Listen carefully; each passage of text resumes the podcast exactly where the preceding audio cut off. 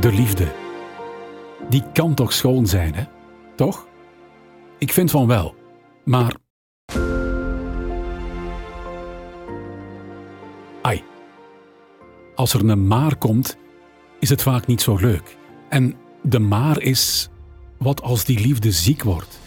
Wat als die grote liefde van jou komt te overlijden? En jij blijft achter. Alleen, zonder jouw geliefde. Wat dan? Ook dit hoort bij het leven, bij relaties en, bij de liefde. Die liefde verliezen. Ongewenst, ongewild. Verliezen. Laat ons dan ook daar eens bij stilstaan en bruut eerlijk naar kijken. Naar luisteren.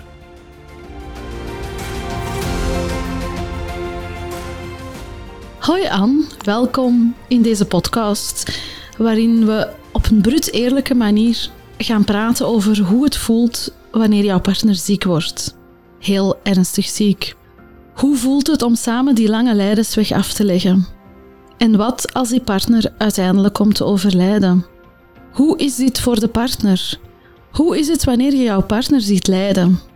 Hoe voelt het wanneer je jouw partner ziet aftakelen? En hoe is het wanneer je die partner uiteindelijk moet afgeven? Daar gaan wij het vandaag over hebben, hè Anne? Ja. Dat is geen leuk onderwerp. Maar wel een onderwerp dat ook dient besproken te worden. Maar al te vaak zie ik dat wanneer iemand ziek is, alle aandacht gaat en alle zorg gaat naar die persoon. En, en terecht, hè, en, en alle begrip ook. Maar wat met de partner? Wat met de partner van de persoon die ziek is? Want hem, haar, hen overkomt dit ook. Het gebeurt beide partners. Ook de partner zijn, haar, hun leven staat op zijn kop. Ook hij of zij staat er elke dag mee op en gaat er elke dag mee slapen. En ook hij of zij zal ineens een ander leven hebben. En daar, daar denken wij te weinig aan. Daar hebben we te weinig over. Dat is iets wat ik althans vaker heb opgemerkt. En dat is iets wat jij ook vindt, hè, Anne? Die mening, die deel jij.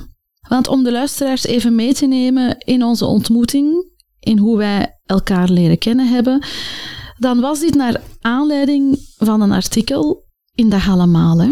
Ja, klopt. En jij kreeg dat artikel onder ogen aan en daarop heb jij contact met mij opgenomen. Dat klopt, hè? Inderdaad, ja. Ja. Wat dacht jij toen je dat artikel las? Kon je ons dat even schetsen? Je ziet dat, je leest dat. Wat dacht je? Wat, wat ging er toen door jou heen? Ja, op het moment dat ik het artikel gelezen heb, dacht ik uh, onmiddellijk aan mijn man en aan de jarenlange strijd tegen kanker. Mijn man was ook al ziek van in 2007. Um, ik heb toen wel contact opgenomen met u, omdat het uh, artikel in de dag allemaal mij aansprak. Um, ik wou een boek uitbrengen na het overlijden van mijn man. Um, ik wou uh, heel veel info geven over zoveel succesgerechten, wat te doen na een overlijden, hoeveel kost een uitvaart, ook het overlijden zelf. Um, ik wou lotgenoten helpen. Um, ik heb genoeg um, info genomen, maar dergelijke boeken worden amper gekocht, terwijl een BV een boek schrijft en dat wordt wel gekocht. Mm -hmm. Nochtans was ik voor twee jaar geleden al um, aan heel veel zaken begonnen. Was ik aan mijn boek begonnen, maar het staat voorlopig on hold. Ja. Um, dan, um, ik heb dus via eigenlijk toch wel echt heel veel kanalen geprobeerd om mijn verhaal online te brengen. Maar dat lukte mij niet. Het was zodanig frustrerend en zo ben ik eigenlijk dan bij u terechtgekomen. Mm -hmm. En dacht ik, ik ga naar Vanessa bellen. Misschien kan die iets met mijn verhaal aanvangen. Um, en voilà, vooral, hier zitten we vandaag. Hier, hier zitten we vandaag, inderdaad. Ja. Um, dus, Wat hoop je hier concreet mee te bereiken, met vandaag hier jouw verhaal te vertellen? Er, is, er heerst enorm veel taboe rond kanker mm. en de persoon die moet samenleven met de persoon die kanker heeft. Um, ik wil dat dat eigenlijk doorbroken wordt, want niemand praat daarover. Dat is zo -hmm. iedereen. Um, ja, mijn vrouw, mijn man uh, is overleden, maar daar stopt het. En -hmm. Ik heb wel behoefte om daar nog altijd over te praten. Ja, om jou verder voor te stellen aan de luisteraar, mag je zelf drie zaken kiezen die je over jezelf wil delen in het kader van deze podcast. Welke drie weetjes zouden dat zijn? Welke drie weetjes wil je over jezelf met ons vandaag delen, Anne? Um, ik ben steeds een heel zacht, aardige vrouw van karakter geweest, ook heel gevoelig.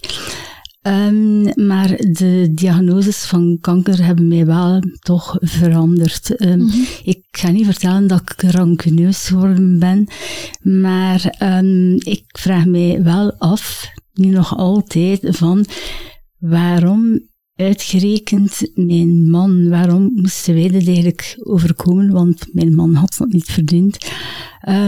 ik ben ook iemand, ik hield ervan om mensen te verrassen. Mm -hmm toen mijn man ziek was, um, heb ik onder andere de mensenambulance gecontacteerd. Zijn we nog kunnen naar Luxemburg gaan, naar Bollendorf, daar waar Jacques mij ten huwelijk gevraagd heeft. Het was helemaal op Teindal, want het was echt wel met de rolstoel. En mm -hmm. het was, uh, maar ik heb hem dat plezier nog kunnen geven. Um, wat dan misschien ook wel heel belangrijk is, een weetje, maar ik heb daar nooit met iemand over gepraat. Um, ik ik was eigenlijk nog voor het overlijden al aan het trouwen. Ik wist dat mijn man ging komen te overlijden. En um, ik was, maar niemand wist dat, al jaren bezig met de uitvaart. Mm -hmm. um, teksten schrijven over het leven van ons, uh, mijn man.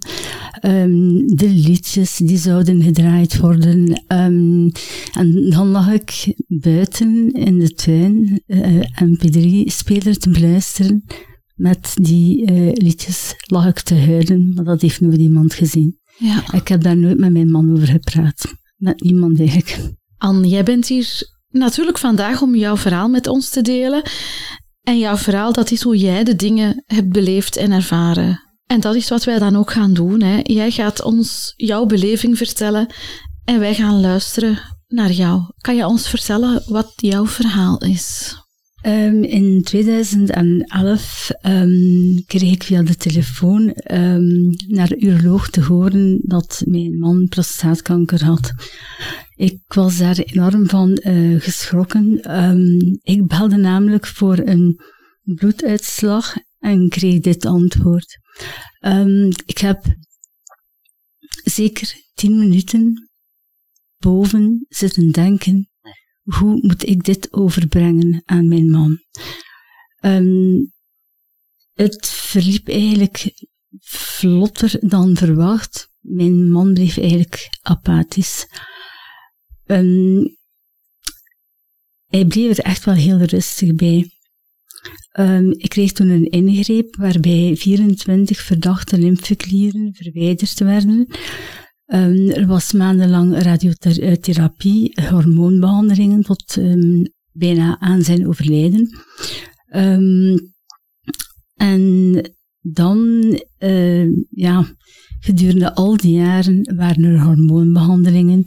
Uh, om de drie maanden, CT-scan, um, ehm, tot eigenlijk in 2014. Toen uh, kwam er opeens het verdekt, uh, verdekt een goed nieuws. Um, Jackie was genezen. Um, maar op 14 februari 2017 is hij hervallen van hm. prostaatkanker. En Jackie was iemand die niet bij de pakken bleef zitten. We zijn gewoon die dag gaan eten op Valentijn. Um, hij hield er niet van om uh, te klagen of om te zagen. Um, het was de realiteit. En hij wist dat we daar moesten mee leven. Um, in 2017 en 2018 waren het terug moeilijke jaren. En um, opeens begin januari 2019 voelde ik aan dat er iets was met Jackie. Ik kon niet meer eten. Ik kon moeilijk naar het toilet gaan. Ik, ik kreeg allerlei rare kwalen. Uh, toen heb ik hem verteld van kijk, we gaan bij de dokter. We gingen alle weken bij de huisarts die hem continu medicatie gaf voor de maag. Maar ik voelde ook aan dat er iets was dat niet klopte. Um, de dag weet ik ook nog goed, 13 ehm, mei, um, zijn we bij de gastroenteroloog gegaan. En um, die heeft gewoon een gastroscopie genomen. Uh, hij heeft daar een uh, biopt uh, weggenomen. Um, maar dezelfde avond kreeg hij telefoon van de gastroenteroloog dat er meer aan de hand was.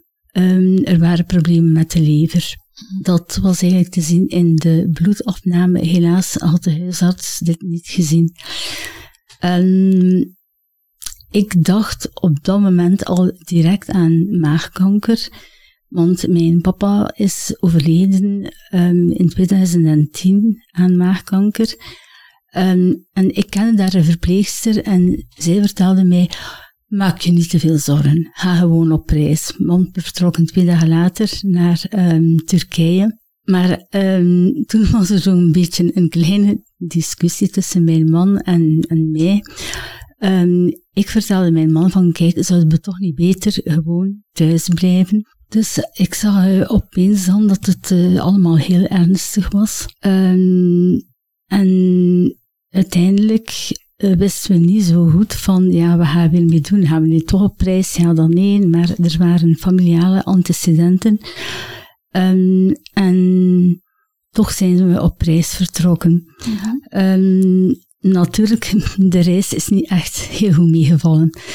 Want je denkt daar continu over na. Ik wou dus onze reis annuleren, maar uh, Jackie hoor ik nog altijd zeggen, kom aan, moest het nu levensbedreigend zijn, zou ik annuleren, maar niet nu. Uiteindelijk heb ik toch toegegeven om op reis te gaan, maar mijn gedachten stonden er zeker niet bij om een valies te maken. En, um, maar de tweede dag dat we in eh, Turkije waren, hebben Jackie en ik een heel lang gesprek gehad. Van kijk, oké, we zijn op reis. Het kan de laatste keer zijn. We weten niet wat er aan de hand is. We gaan ervan profiteren. We hebben dan ook in Turkije contacten gelegd met de klinieken in Gent voor um, alle onderzoeken na de reis. Want er waren er heel veel. We hebben niet meer gepraat over alles en nog wat.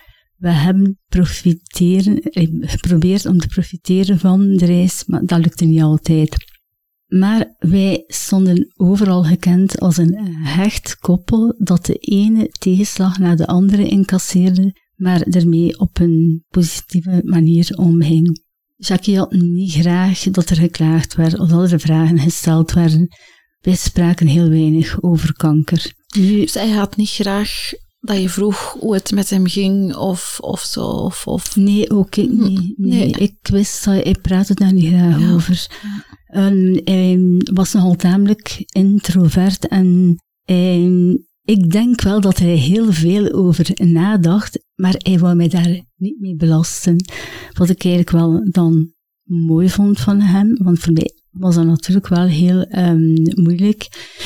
Nu, um, in Turkije hebben we veel uitstappen gemaakt. We hebben dan uiteindelijk toch genoten van de rust, de zee, de zon, de mooie zonsondergangen. Het zijn allemaal kleine dingen waarvan de, dat we echt wel genoten mhm, hebben. Mhm. Omdat we ook aanvoelden dat er iets uh, niet klopte. Dan de voorlaatste avond van de reis zaten we aan de zee en we kregen allerlei um, schotels mijn man kon niks binnenkrijgen. En toen dacht ik weer van, binnen twee dagen gaan we naar huis. Maar de realiteit komt eraan, want mhm. er zijn heel veel onderzoeken. Um, terug in België was natuurlijk onmiddellijk van het ene uh, onderzoek naar het andere. Um, de portakat werd ook gestoken, mm omdat we wel wisten dat er kanker um, was. Um, de onderzoeken hebben wel vrij lang geduurd, um, ongeveer een, een, maand en veel te lang eigenlijk, want elke dag ga je gaan slapen met maar wat voor kanker heeft hij? Wat is er eigenlijk aan de hand? Is maagkanker? Is het darmkanker? Je weet het gewoon echt, echt niet. Um, ik herinner me de dag 25 juni 2019 nog levendig. We kwamen gewoon binnen bij de gastroenteroloog en die man zei gewoon, ja, we hebben het hier over darmkanker met uitzaaiingen naar de lever. Wij zaten daar te kijken, wij wisten gewoonweg niet wat te vertellen, want dat was een heel zwaar verdikt. Ik heb toen de vraag gesteld, is het nog te genezen? Het antwoord was nee. We kunnen het leven nog um, rekken met twee tot vijf jaar, maar meer zit er niet in. Maar we gaan wel starten met niet geneesbare chemotherapie, noemt dat. Mm Comfortbehandeling. Comfortbehandeling, ja. ja. Um, maar ook die woorden vergeet ik nooit meer. Jackie zei zo, ik ga de chemotherapie ondergaan en ik ga strijden en vechten om nog zo lang mogelijk in leven te kunnen blijven. Hij heeft dat ook wel um, gedaan, maar natuurlijk de volgende dagen um, leefden wij als in een, een roes. Je hebt heel veel vragen, je voelt je hulpeloos, machteloos. Je wordt soms kwaad gewoon van, allee, waarom wij nu weer? Mhm, het was al mhm. prostaatkanker, um, dan uh, komt dat er nog een keer bij. Ja. Um, en, en hoe ga je daar dan mee om, met die vragen en die kwaadheid op die moment? Want ik begreep dat hij niet graag had dat je daar met hem over praatte. Hoe, hoe was het dan voor jou? Kon je daar wel ergens anders mee terecht? Nee. Of? Ik heb het gewoon uh, allemaal uh, alleen opgekropt. Mm. Ik heb daar niet met iemand over gepraat. Ik had daar ook geen zin over. Ik moest dat ook verwerken voor mezelf. Je moest het eerst even bij jezelf voelen. Ja. Hoe, hoe rauw en allee, die, die boosheid voelen, ja. toelaten. Ja. En ja, um, een week later al um, is er gestart met chemotherapie. Mm um, maar wij kregen daar een hele hoop uitleg van uh, de oncologen, van de psychologen, van de oncocoaches. Wij kregen hele mappen mee met info om allemaal door te nemen. Um, het was ook een driedaagse chemo. Dus er was een afkoppeling op uh, dag drie door ja. uh, de thuisverpleger. Um, ik dacht in het begin, de chemo, dat gaat een uurtje duren, maar de chemo duurde wel een dag lang. Hm. Ik zag allemaal die zakken rondom mijn wangen, maar ik ben eigenlijk iedere keer wel meegegaan. Ik ging zelf bij de psycholoog, dat wel. Maar daar kon ik erover praten. Ja. Um, en er was iemand aan het ziekenhuis verbonden of u heeft ja. die zelf gezocht? Nee, aan het ziekenhuis ah, ja, verbonden. Ja, ja, ja. Um, dan, uh, ja, dan kwam er het moment van corona. Mm -hmm. uh, op dat moment kon ik niet meer meegaan naar de kliniek. En um, zat ik gewoon thuis te wachten. Um, ik had ook geen gesprekken meer met de psychologen. Ik had niemand meer, want ik, zij werkte op dat ogenblik niet. Dus ik heb er eigenlijk toch wel een klein jaar um, gezeten. Echt helemaal alleen dan? Ja, helemaal ja. alleen. En um, net in, um, dat was in 2019, begonnen wij eigenlijk te praten om op reis te gaan. Maar we hebben natuurlijk wel de toelating moeten vragen aan de oncoloog. Want ja, we gingen naar Egypte. En mm -hmm. Ja, dat is natuurlijk een land waar dat natuurlijk een beetje moeilijk is als er iets uh, voorvalt. Eind 2019 zijn we naar Hurghada gegaan. En Jacques jaar leefde daar. Want dat was met een speciale reden, heb ik begrepen, hè, dat jullie daar naartoe...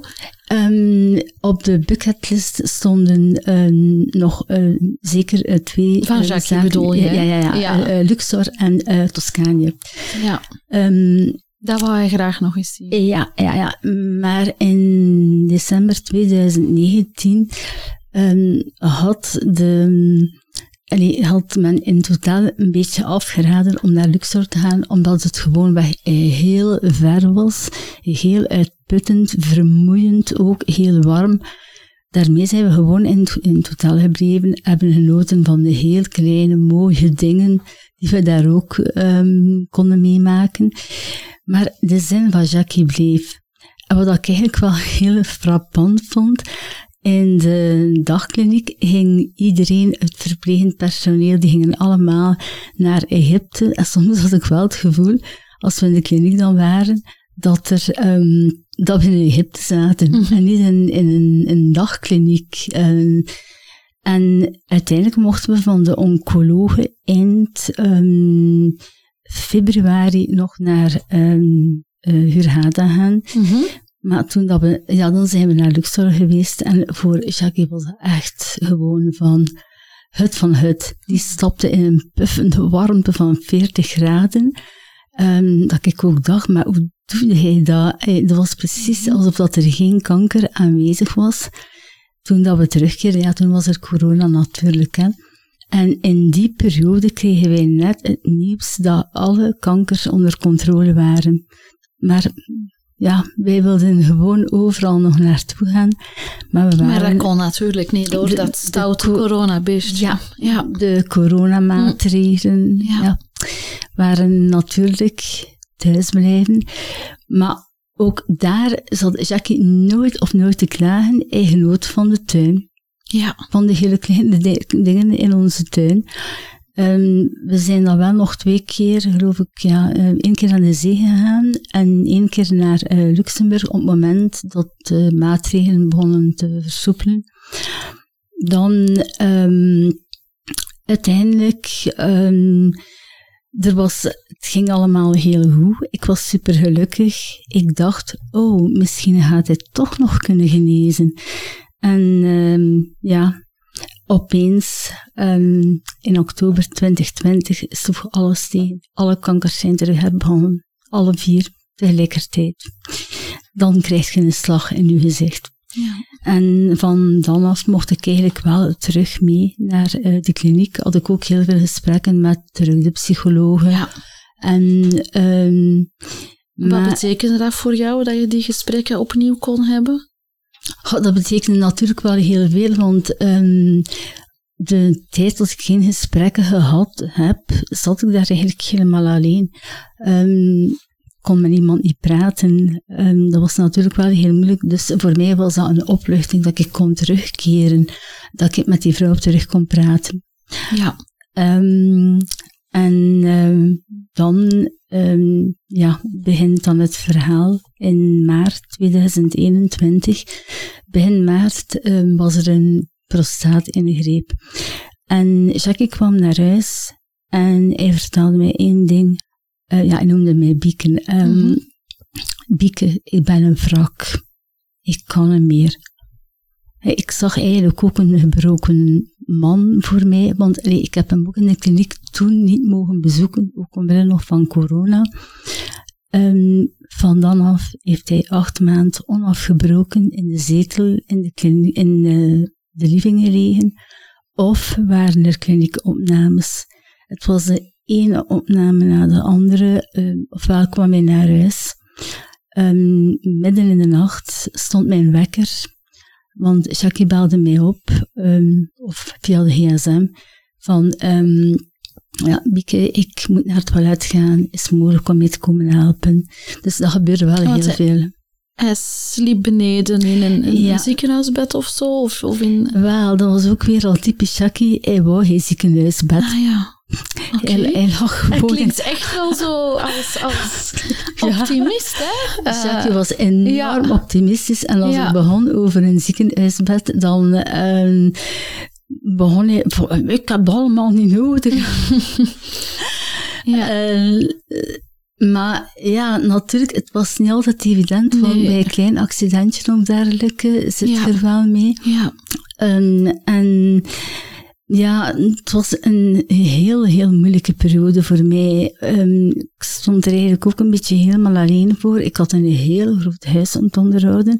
Ik zat met de was, met de plas. Ik had een grote tuin om helemaal alleen eh, te onderhouden. Ik had ook geen tijd voor eh, andere dingen, want dat was naar kliniek, kliniek uit, ambulance die kwam, dan met de rolstoel naar die kliniek. Het was gewoon te veel aan het worden, ook voor mij. Ik ging al jaren over mijn grenzen. Heel veel mensen hebben mij nog gezegd van, Anne, je gaat echt moeten opletten, want je gaat er onderdoor gaan. Ehm, vooral de laatste jaar heb ik dat gewoon ondervonden dat dat echt onmogelijk was. En dan in oktober ehm, had hij op een bepa- eh, nee, ik had op een bepaald moment een stoelgang ontdekt in de urinezak. Dus dat, klopte niet. Ehm, ja, er werd bepaald om een stoma te plaatsen. Ehm, ik was bij alle onderzoeken, maar ik heb in die periode een blackout gehad van één week. Er gebeurde zodanig veel in mijn leven, ik kon het allemaal geen plaats meer geven. Ik heb blijkbaar bij hem geweest op uh, recovery. Ik weet er allemaal niks niet van. Mhm. Ehm, de stoma-ingreep was mislukt. Dus hij is naar huis gekomen, ehm, terug opgenomen eh, op 18 oktober um, 21. En hij wou eigenlijk naar huis komen om thuis te kunnen sterven. We wisten ook dat het eigenlijk niet meer ging. Mhm. Jacques kan niet meer. Ehm, je moet me echt laten gaan. Dat was voor mij gewoon echt heel pijnlijk, want toen zat ik daar echt wel bij te huilen. Hij huilde ook. Jacques huilde eigenlijk nooit. Ik heb hem maar twee keer zien huilen op al die jaren. Eén keer dat ik eten klaargemaakt had en dat hij het gewoon niet binnenkreeg. Niet omdat het niet lekker was, gewoon. Hij, hij, hij vond de smaak niet lekker, gewoon door eh, de chemo. Ja, ja. En ehm, ja, ik zat dan eigenlijk ook met allemaal die emoties, de uitputtende dagen. eh, Maar toen hebben jullie wel kunnen Ja, praten. ja, ik heb geprobeerd in de laatste week van zijn leven, was ik er eigenlijk ehm, altijd bij. En we hebben over zoveel zaken gepraat. ehm, en ja, ik sprak vaak met de chirurg. Mhm. Ehm, ik heb Jackie niet meer op een palliatieve eenheid kunnen krijgen, want hij was eigenlijk al zeker niet Mhm. eh, oké. Eh, er was ook de afspraak eh, om hem toch naar huis te brengen, maar ik moest een ziekenhuisbed bestellen. Ja, dan wou hij wel. Mhm. Maar het kon niet meer doorgaan, want Jackie lag gewoon met allemaal voeding. En hem, ik, ja, de dokter zou eigenlijk vijf keer per dag naar huis moeten komen, ook de thuisverpleger. En ik zelf kom daar niet aan. Ehm, met de chirurg eh, heb ik heel veel gesprekken gehad. Het lichaam was eigenlijk al maanden uitgezaaid. Hij had natuurlijk wel die vier kankers. Ehm, uiteindelijk denk ik wel dat darmkanker de boosdoener was. Want die is opeens er enorm doorgekomen. Ehm, niks was eigenlijk nog haalbaar. En toen hebben we weer met de chirurg gepraat. ehm, en hij vertelde mij, hij ligt er echt wel heel onrustig bij. Ook de palliatieve verpleger zag dat. Het was net het, ehm, een verlengd weekend, ehm, 30, 31 oktober, 1 november. Dus ik moest altijd beroep doen op verpleging of op een chirurg, want palliatieve verpleegkundigen werkten niet in eh, het weekend. En toen heeft de chirurg verteld van, ik ga dormicum geven. Ehm, dormicum, dat is natuurlijk het woord, zegt het zelf, Mhm. dormier, dormieren. Ehm, en eh, de zondag eh, op 31 oktober rond 14 uur in de namiddag is dormicum ehm, ingespoten in het lichaam. Ehm, je kunt nog twee, drie, vier, vijf uur wakker liggen, maar dan valt je in een diepe slaap. Ehm, in die laatste uren, op het moment dat die inspuiting gegeven is, ehm, heb ik nog twee uur met hem kunnen praten. Heel goed zelfs. Hij zelf kon niet meer babbelen, maar hij knikte altijd van ja, ja. Waarover praat je dan op zo'n moment? dat kan raar klinken op die twee jaar, op die eh, twee uur tijd. En heb ik gepraat over ons huwelijk van 28 jaar. Mhm. En er kwam zoveel uit bij mij. En hij keek in mijn ogen dat ik dan dacht van, begrijp je mij eigenlijk nog? Ja. Ik wist dat niet. Ehm, maar ik denk, omdat hij dan ja knikte, dat hij toch een bepaalde dingen Ja. meegenomen heeft. Maar voor mij was het wel heel vermoeiend, want ik had al 48 uur niet Mhm. geslapen. Mhm. Ehm, de zondagnamiddag ehm, is er wel nog bezoek gekomen, maar men voelde aan dat het met mij niet oké ging. En ze hebben een psycholoog van wacht erbij gehaald. Ik kon nog amper praten. Ik was echt wel gewoon per totaal. Ehm, en in de namiddag rond een uur of vier is Jacques in slaap gevallen. Het was een slaap waar hij niet meer ging uitkomen, dat wisten we. Ehm, ik ben er heel de tijd bij gebleven. En het toeval wil, ik ging naar het toilet en ik kwam nog bij Jackie om, um, het uur weet ik ook nog, 23 uur 13. Ik gaf hem een zoen op zijn mond, maar hij lag natuurlijk wel al te slapen. Mhm. En um, ik had van de chirurg um, slaapmedicatie gekregen. De chirurg vond ook van, dit kan niet meer, hij moet echt slapen. En ik had een bedje en ik, ik, wil, ik wil mij gewoon in het bed leggen. En op dat moment hoorde ik gewoon weg van een luid ademen. Mhm. Ze noemen dat ook de stervensrog. Mhm. Um, hoorde ik opeens twee diepe kleine zuchten. En ja, het was voorbij. Ja. Ehm, ik heb uh, Jacques zijn ogen gesloten, dat weet ik nog. En toen um, stond er eigenlijk wel een klein beetje stoom bij door de slaapmedicatie die ik gekregen had. Maar ik wist ook, ja, ik, ik, ik moet er iemand gaan zoeken. Hè. Ik moet er een dokter van wacht hebben om het overlijden vast te stellen. Um, ik heb de verpleegster gevonden, die ging mee naar de kamer en die zei tegen mij, ja, hij is overleden. Mhm. En dan um, ja, is de dokter van wacht gekomen en heeft het overlijden genoteerd op 23 uur 15. Ja. Um, ik mocht nog mee naar het mortuarium, maar ik had al zoveel doorstaan dat ik dacht van, ik ga slapen, want ik ben echt wel allee, kapot, ik, ik, ik ga naar huis. Um, en dan, ja, veel slapen kun je niet doen, want En hoe, ik kan me dat niet voorstellen. Je denkt dan, ik ga naar huis. Ja. Ga je dan echt helemaal alleen, oh, eh, zelf alleen naar huis? Of ik ver- ja, ik ben um, alleen naar huis gegaan. ja. Dat was natuurlijk wel uh, moeilijk, maar um, natuurlijk, ja, ik had ook wat slaapmedicatie genomen, maar allee, achter een uur was dat eigenlijk al uitgewerkt. Je moet ook rekenen, je moet nog wachten tot als de dokter van wacht komt en je kunt niet zomaar onmiddellijk de kliniek verlaten. ja. Um, en uh, dan is er gewoon weg um, geen tijd om te rouwen. Want je moet al beginnen met de uitvaart, Ja. ja. voorbereiden, Ja. je moet naar het funerarium gaan. Er komt ook zodanig veel uh, bij kijken, de rouwkaartjes moeten gemaakt worden.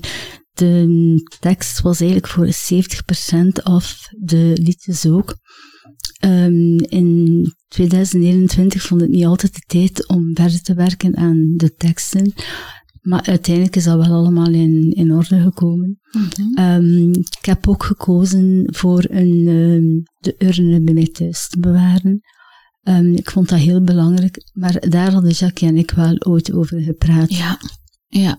Als er een overlijden komt, wil ik wel gewoon thuis in een, Ja. een lijn. Um, ik heb daar tot nu toe nog geen moeilijkheden mee gehad. Mhm. Um, ik ga wel niet elke dag naar de urne, of, maar op moeilijke momenten praat ik wel tegen Jackie. Um, dat helpt mij wel. Um, misschien ook wel belangrijk, um, wij, er was een leeftijdsverschil van 19 jaar. Mhm. Dus ik was 58 toen dat ik weduwe werd, hij was uh, 77. En toen hebben wij een heel goed huwelijk gehad. Mhm. Ja, 28 jaar, dat Ja. ze met het mens natuurlijk. Hè. Ja. Um, ja, um, Als we dan eens even teruggaan aan, naar die lange periode dat Jacques ziek was. Hoe was dat eigenlijk voor jou? Want ik heb jou wel al horen vertellen dat het absoluut niet makkelijk was. Dat je je daar heel erg alleen hebt ingevoeld. Dan vraag ik me nu zo'n beetje af, wat zou, als je daar nu op terugkijkt, hè, wat zou voor jou wel heel erg helpend geweest zijn? Wat, wat, wat, zou jou wel deugd gedaan hebben, geholpen hebben in die periode? Als we eventjes kijken naar de periode van lang ziek zijn van jouw partner. Wat... Ik had geen ervaring met rouwconsulenten. Mm -hmm. Maar ik had in die periode wel beter een rouwconsulent gehad. Ja. ja, je vertelt daar net inderdaad al... Ik was eigenlijk al al een beetje aan het rouwen. Ik was Mhm. eigenlijk al wat afscheid aan het nemen. Dus misschien in die context was het wel helpend geweest als ik daar ook al wat ondersteuning in gehad zou hebben. Inderdaad, van een rouwconsulente of misschien van een hulpverlener die jou daar ehm, Ja, wat zou kunnen in ondersteunen. maar ik schreef enorm veel. Ja. En ik herinner me nog dat in ehm, maart 21 er opeens een vrouw aan mij gevraagd had: ehm, Kan je me een keer helemaal het verhaal van Shaggy vertellen?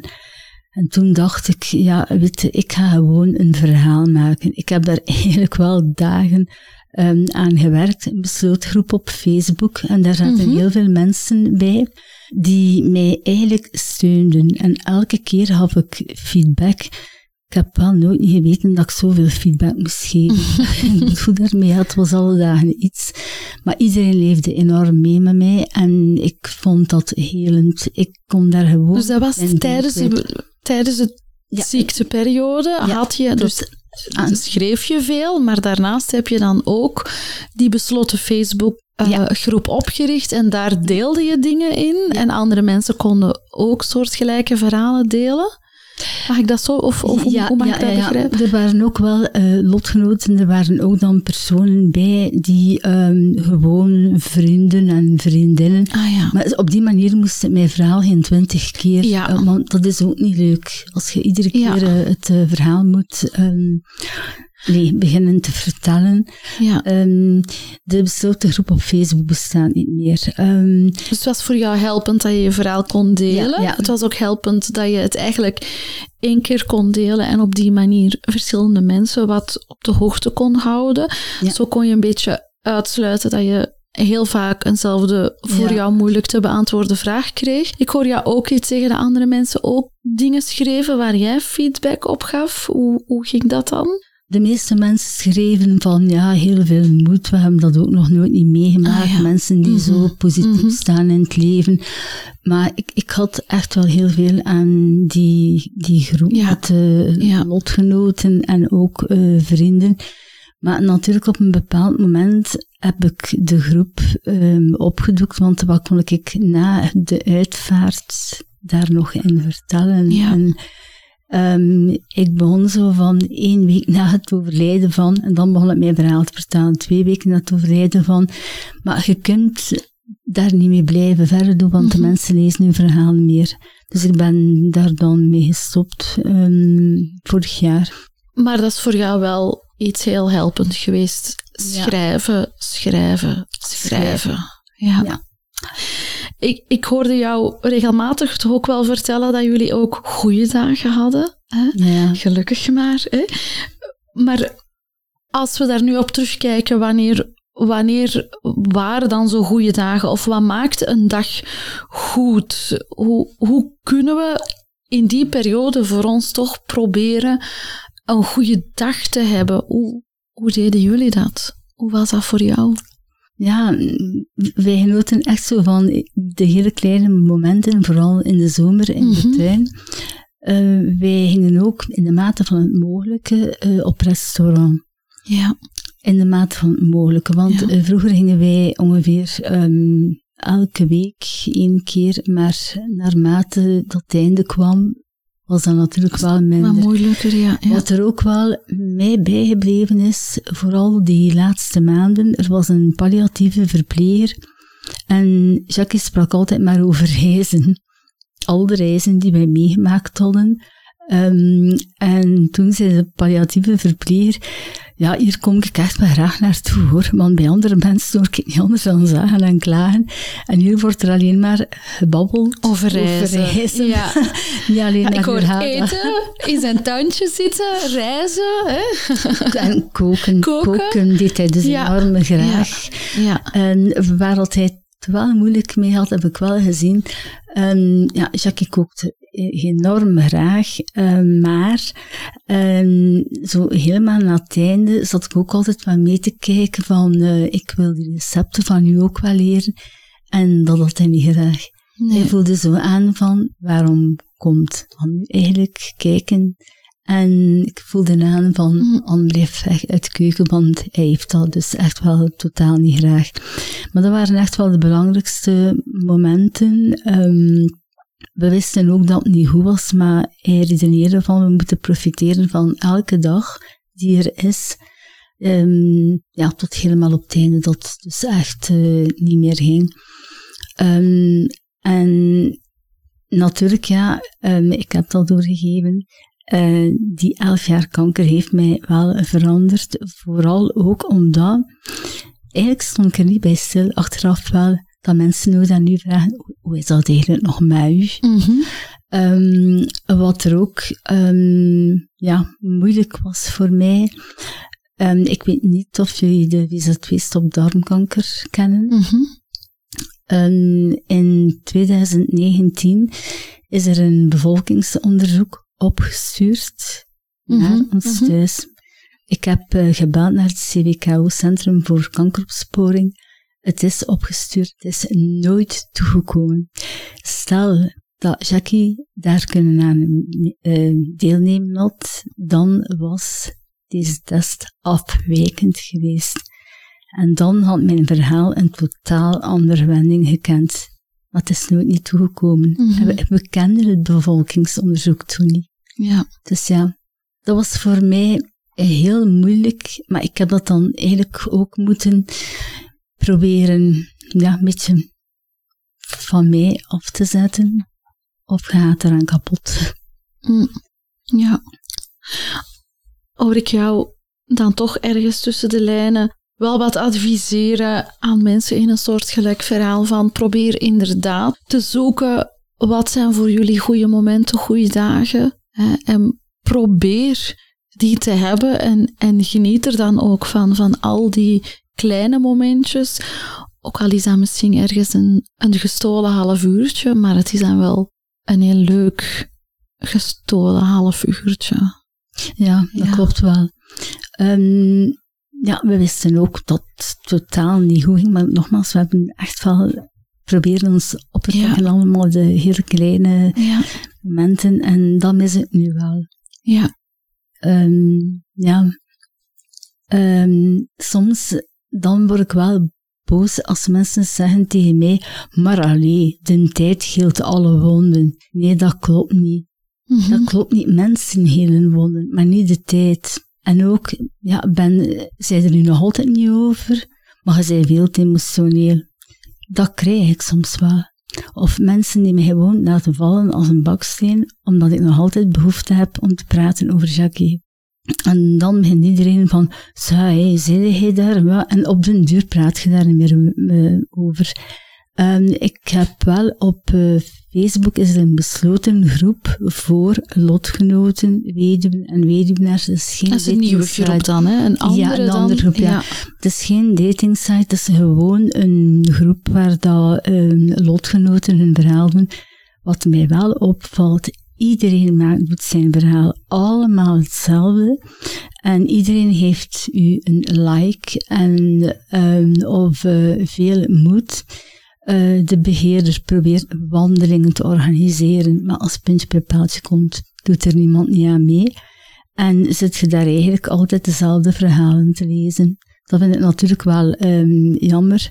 De mm, weekends zijn voor iedereen, dat heb ik al vernomen, moordend en eenzaam.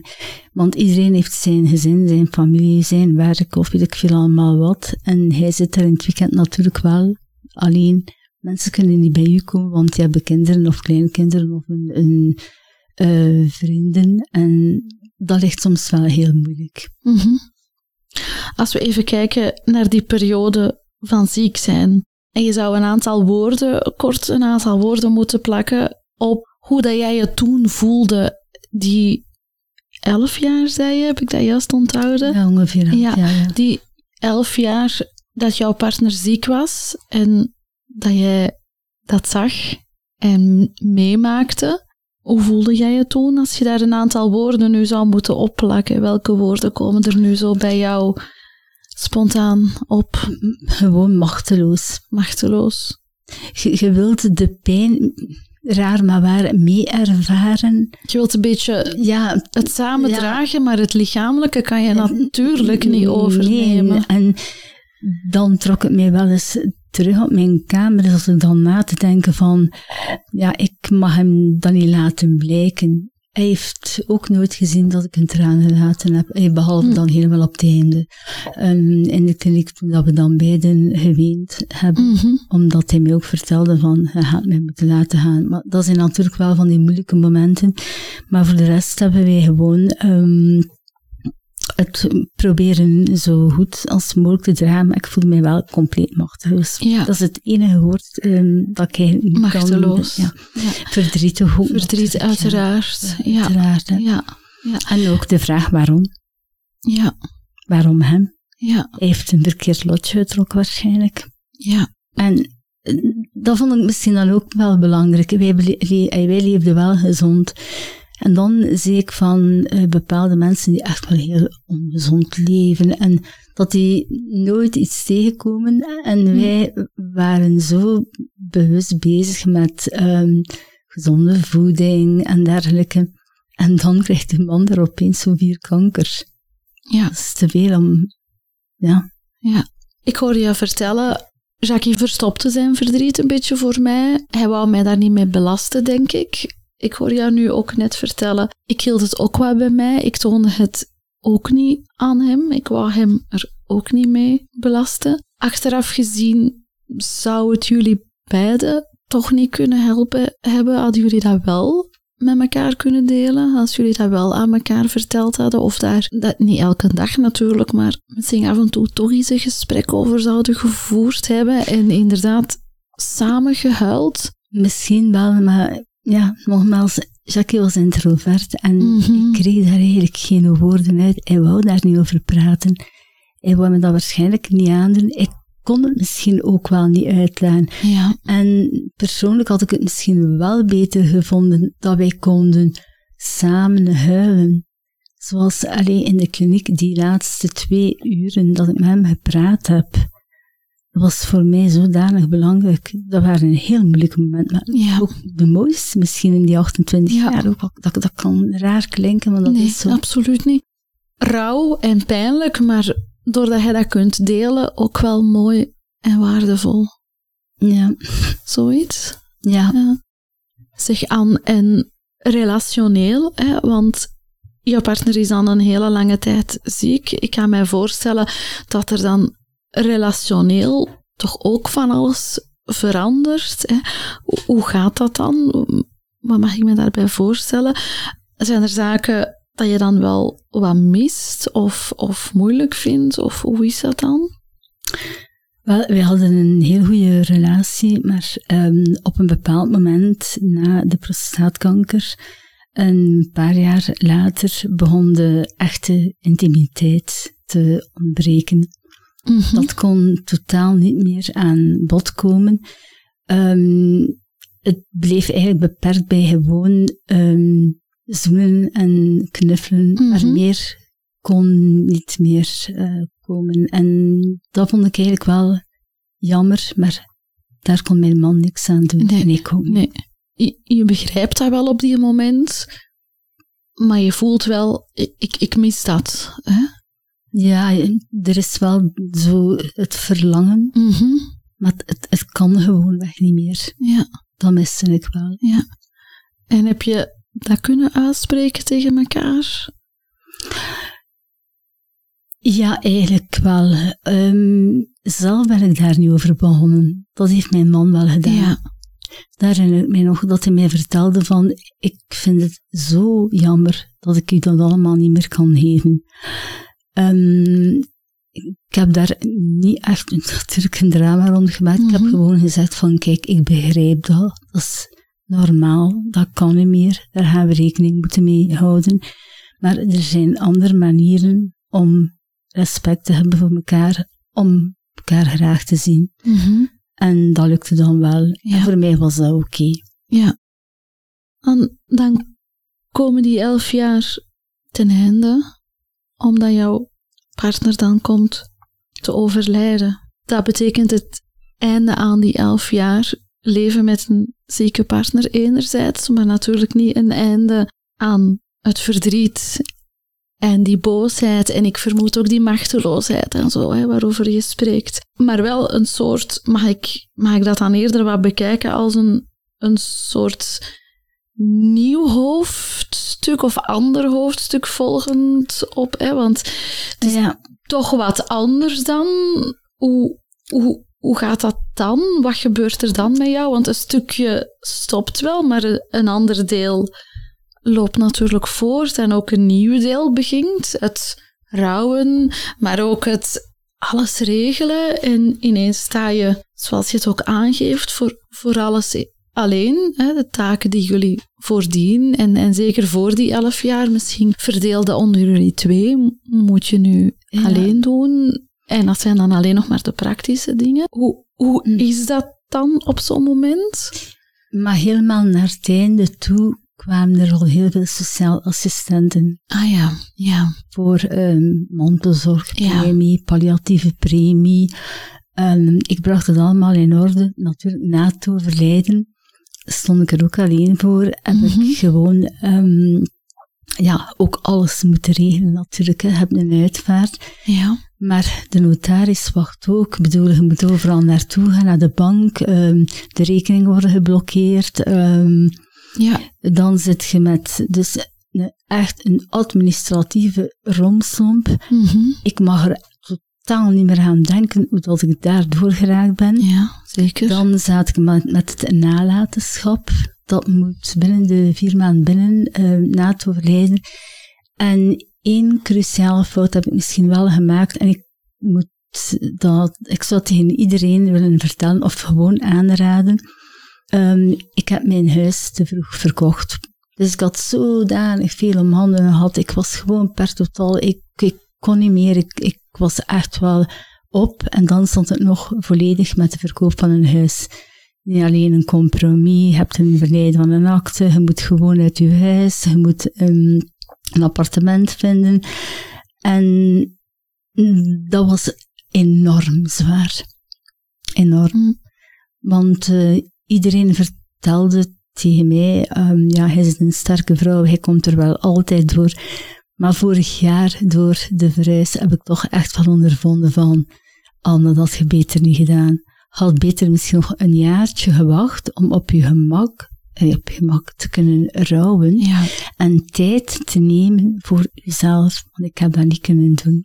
Ja. En dat heeft mij wel ja, kapot gemaakt. Ja.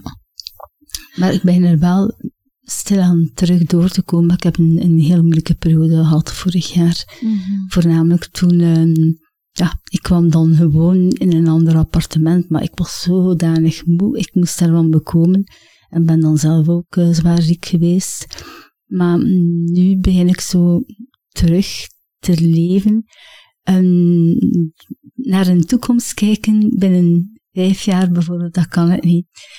Ik weet dat de vrouw die de uitvaart, ehm, de voorhanger, hè, dus Mhm. die de tekst eh, voorgelezen heeft, heeft helemaal op het einde tegen mij gezegd, Anne, we hebben al heel veel gesprekken gehad over eh, Jackie. En we gaan het doen zoals je mij verteld hebt, stap per stap, dag per dag. En zo bekijk ik het nu. Ja. Ik kan echt geen toekomstplannen binnen vijf jaar. Ik weet niet waar ik dan ga staan. Mhm. Welke woorden, tips, adviezen? Je hebt er net eentje al gedeeld, maar misschien welke andere vond je wel helpend? Of, of wat zou je zelf aan advies geven aan mensen die dit horen en waar hetzelfde doormaken? Of, of misschien voor hetzelfde voorstaan? Wat zou je hen adviseren? Welke concrete dingen heb jij wel als helpend ervaren? Rouwconsulenten. Ja. Mhm.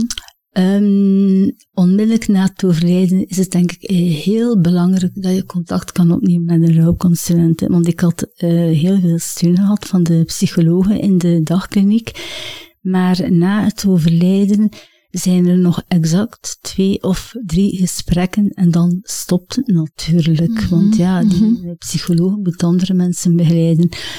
Maar ik zat daar, ik, ik, ik, ik had niemand niet. En eh, toen Lien op mijn pad kwam, ehm, ik heb uh, in januari enorm zitten googlen en uh, ik heb iemand gevonden in uh, de stad waar ik nu woon. Mm -hmm. Zij komt om de 14 dagen bij mij en dat helpt mij wel enorm. Ja. Dat zou ik echt wel iedereen aanraden. Ja. Want je hebt ook een CAW, je hebt heel veel psychologen, maar ik denk dat een rouwconsulente toch echt wel gespecialiseerd is in mm -hmm. dergelijke zaken. Ja. Dat heb ik ondervonden. Oké. Heb je zelf ooit hulp aan andere mensen gevraagd? Heb je dat gevraagd of laten weten aan mensen van ik heb hulp nodig? Ja. Ja. Bij de verhuis, ik kon natuurlijk ook niet alles alleen mm -hmm. doen. Uh, heb ik wel hulp gekregen van bepaalde mensen die ik mm -hmm. kende van uh, vroeger. Um, maar die mensen hebben natuurlijk ook terug hun leven, hun gezin. Ja. En kunnen ook niet altijd bij u komen. Vooral het eerste jaar viel me dat wel op, dat er nu en dan toch eens nog iemand langskomt. Maar daarachter valt dat weg. Dat valt totaal weg. En zeg je daar dan iets over aan de mensen? Van, ja. misschien zijn ze zich daar niet van bewust of zo, ik weet niet. Ik heb dat tegen een aantal mensen verteld, maar mm -hmm. er zijn er bij die gewoon zeggen van, um, en daarvoor was ik eigenlijk eh, onlangs wel eh, toch kwaad. Dat is een eenrichtingsverkeer. Jij wil praten over uw man, maar ik, ey, ik heb ook mijn zorgen dat ik dan dacht van, jij weet niet wat je vertelt. Jij bent gewoon gelukkig, je hebt een gezin, je hebt kinderen, je hebt kleinkinderen, je hebt een werk. Um, maar oké, zij heeft ook wel misschien ouders die eens hulp nodig hebben. Ik stel altijd de vraag aan iedereen, en hoe is het met jullie? En toch kreeg ik op mijn boterham van, jij praat over uw man, maar je vraagt nooit een keer aan ons van hoe dat is. Maar ik doe dat wel, ik stel wel die vragen. Maar ik heb zo het gevoel dat de mensen totaal niks meer willen horen over hun overlijden of, of over je verdriet. Je moet verder in het leven. En hoe komt dat, denk je? Is dat misschien omdat ze dat wat te moeilijk vinden of zelf niet goed weten hoe ze daar moeten mee omgaan? Ik weet het soms niet. Um, ik denk dat zij gewoon weg een, het alleen maar kunnen beseffen op het moment dat ze het zelf gaan meemaken. Ja. En dat ze dan veel gaan denken van, ah ja, ja altijd moeilijk. Had, maar, ja, ja, had gelijk. ja, ja, ja. ja, ja. Um, ja. Zeg aan, wat, wat was jij of ben jij nog steeds echt beu gehoord? Wat vind je totaal niet helpend? Um, Waar ja, dat mensen bijvoorbeeld gewoon zeggen tegen mij, wat je nu nog altijd niet over? Je moet verder gaan in je leven. En um, er zei nog iemand tegen mij, um, um, allee, pakt toen een keer, um, ga ik gaan eten? Ja, oké, okay, ga ik er gaan eten, maar zit ook dan wel vaak alleen. Um, en ja, gelukkig heb ik misschien toch wel via de groep, de besloten groep, de mm -hmm. nieuwe uh, op Facebook, een uh, aantal uh, mensen leren kennen.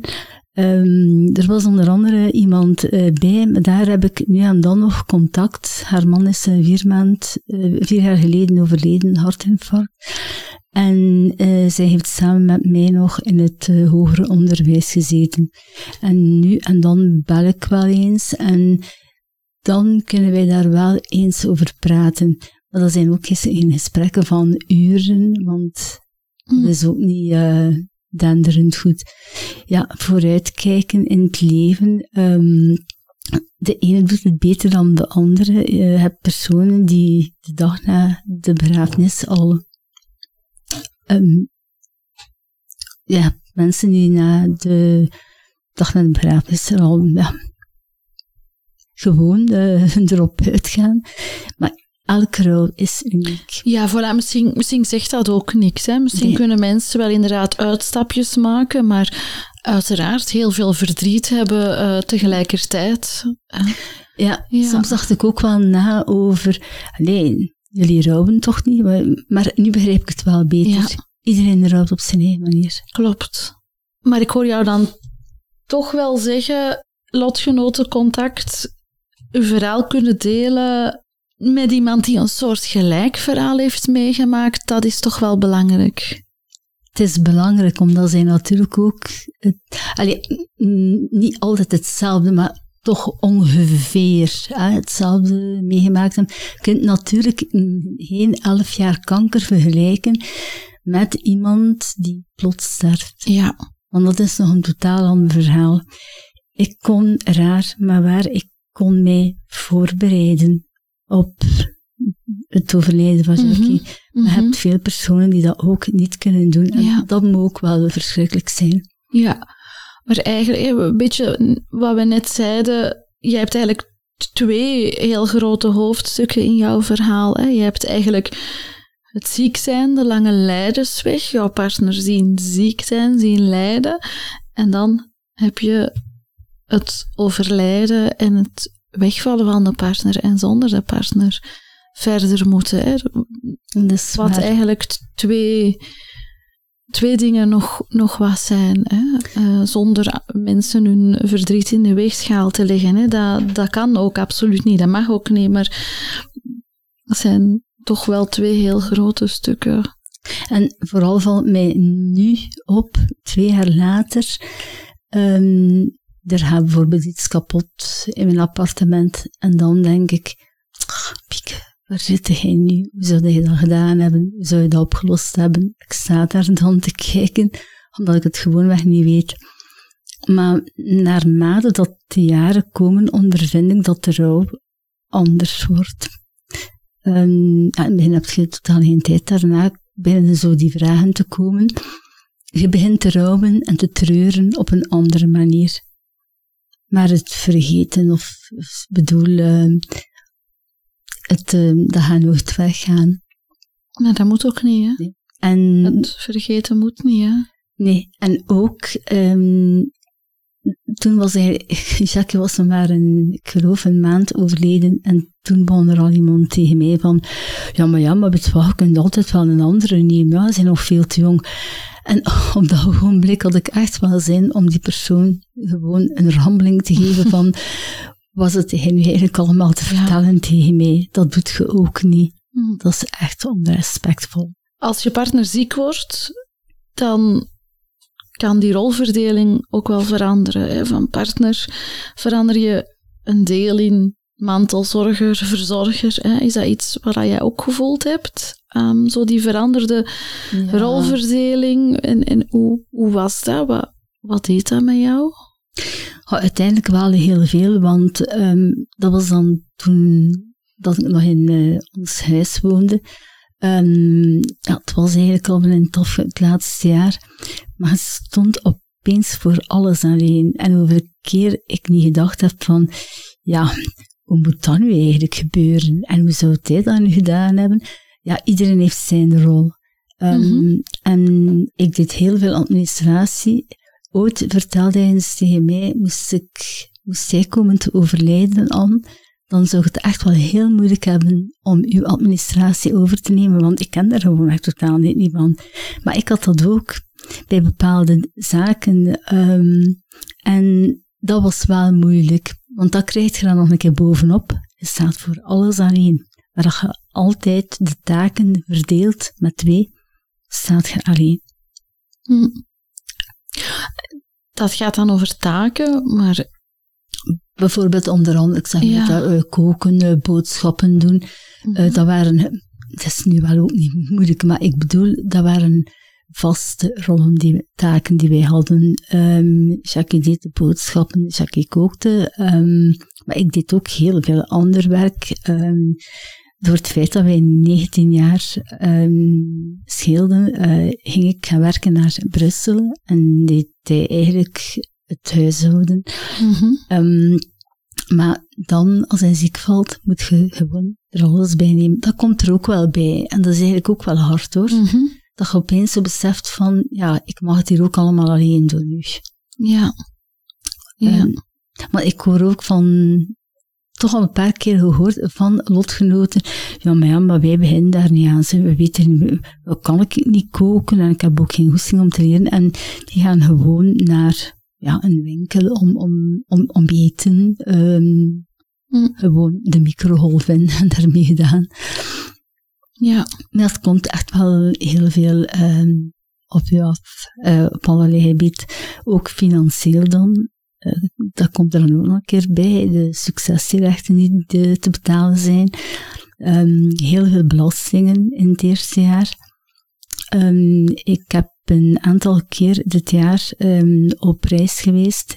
Veel mensen hebben gezegd tegen mij, maar on, alleen op reis gaan, hoe kun je dat doen? En toch had ik het eigenlijk wel nodig. Ik heb het altijd goed kunnen doen. Um, ik zou bijvoorbeeld niet graag met, ik zeg maar eens, met een, een vriendin op reis gaan. Voorlopig doe ik het liever alleen. Mm. Maar toch, alleen is alleen. Mm. En waarom doe je het dan liever alleen voorlopig? Waarom? Omdat mm, ik kan dat gewoonweg nog niet aan om iemand anders erbij te nemen, omdat ik altijd de link ga leggen met Jackie. En voorlopig toch nog. Hè. Um, ik uh, heb wel in het buitenland mensen ontmoet. Dat heeft mhm. mij echt wel heel veel deugd gedaan. Ja. Ja. Um, nu, uh, de laatste keer was dat iets minder, maar het was ook het einde van uh, het seizoen. Maar die weken dat ik dan wel weg was, dat deed wel deugd. Um, praten met andere mensen van, vanuit Duitsland en s'avonds samen zitten lachen. Mm. Dat me ook deugd. Ja. Gewoon al een keer kunnen lachen. Ja. Want dat gebeurt veel te weinig. Ik ga jou zelf eigenlijk vragen wat ik jou mag toewensen. Um, misschien niet voor de heel verre toekomst, want je zei net, hè, daar, daar denk ik niet zo graag aan. Maar misschien korte toekomst, wat mag ik jou bijvoorbeeld voor de komende maanden toewensen?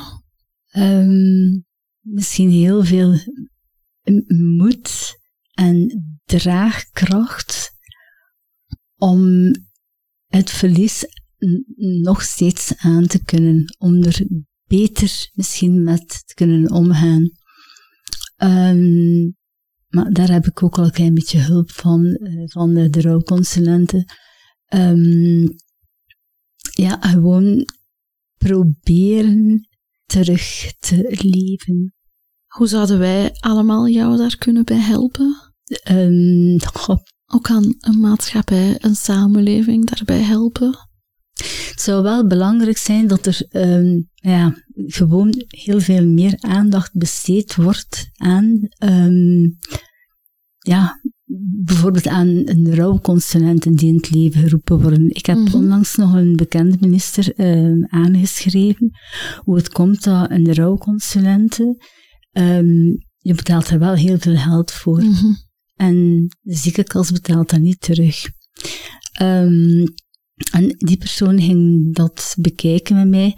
Ik ga wel weer proberen terug een beetje de draad op te nemen door te schrijven. Ja. Ook al zijn het gewoon weg teksten voor mijzelf, dat werkt wel helend voor mij. Ja, als je heel kort nog een advies mag meegeven aan al onze luisteraars, wat zou je graag nog vertellen? Um, probeer niet bij de pakken te blijven zitten misschien. Na een overlijden sta je alleen, maar geniet van elke dag door misschien gewoon, al is het maar een kleine wandeling te maken, en op die manier de draad terug op te pikken in het leven. Het is het enige wat ik kan uh, doorgeven. Want uh, ja, sommige mensen raken in een depressie, um, anderen doen het op een betere manier, maar misschien toch wel dan niet bij de pakken blijven zitten, maar echt er weer voor gaan. Ondanks het verlies van man, vrouw. Ja. Dan is dat wat ik jou bij deze ook heel graag wil toewensen. En uiteraard jou hartelijk bedanken om jouw verhaal met mij en met al onze brut eerlijke luisteraars te delen. Dankjewel, Anne. Dat is graag gedaan. Bedankt om bruut eerlijk te luisteren.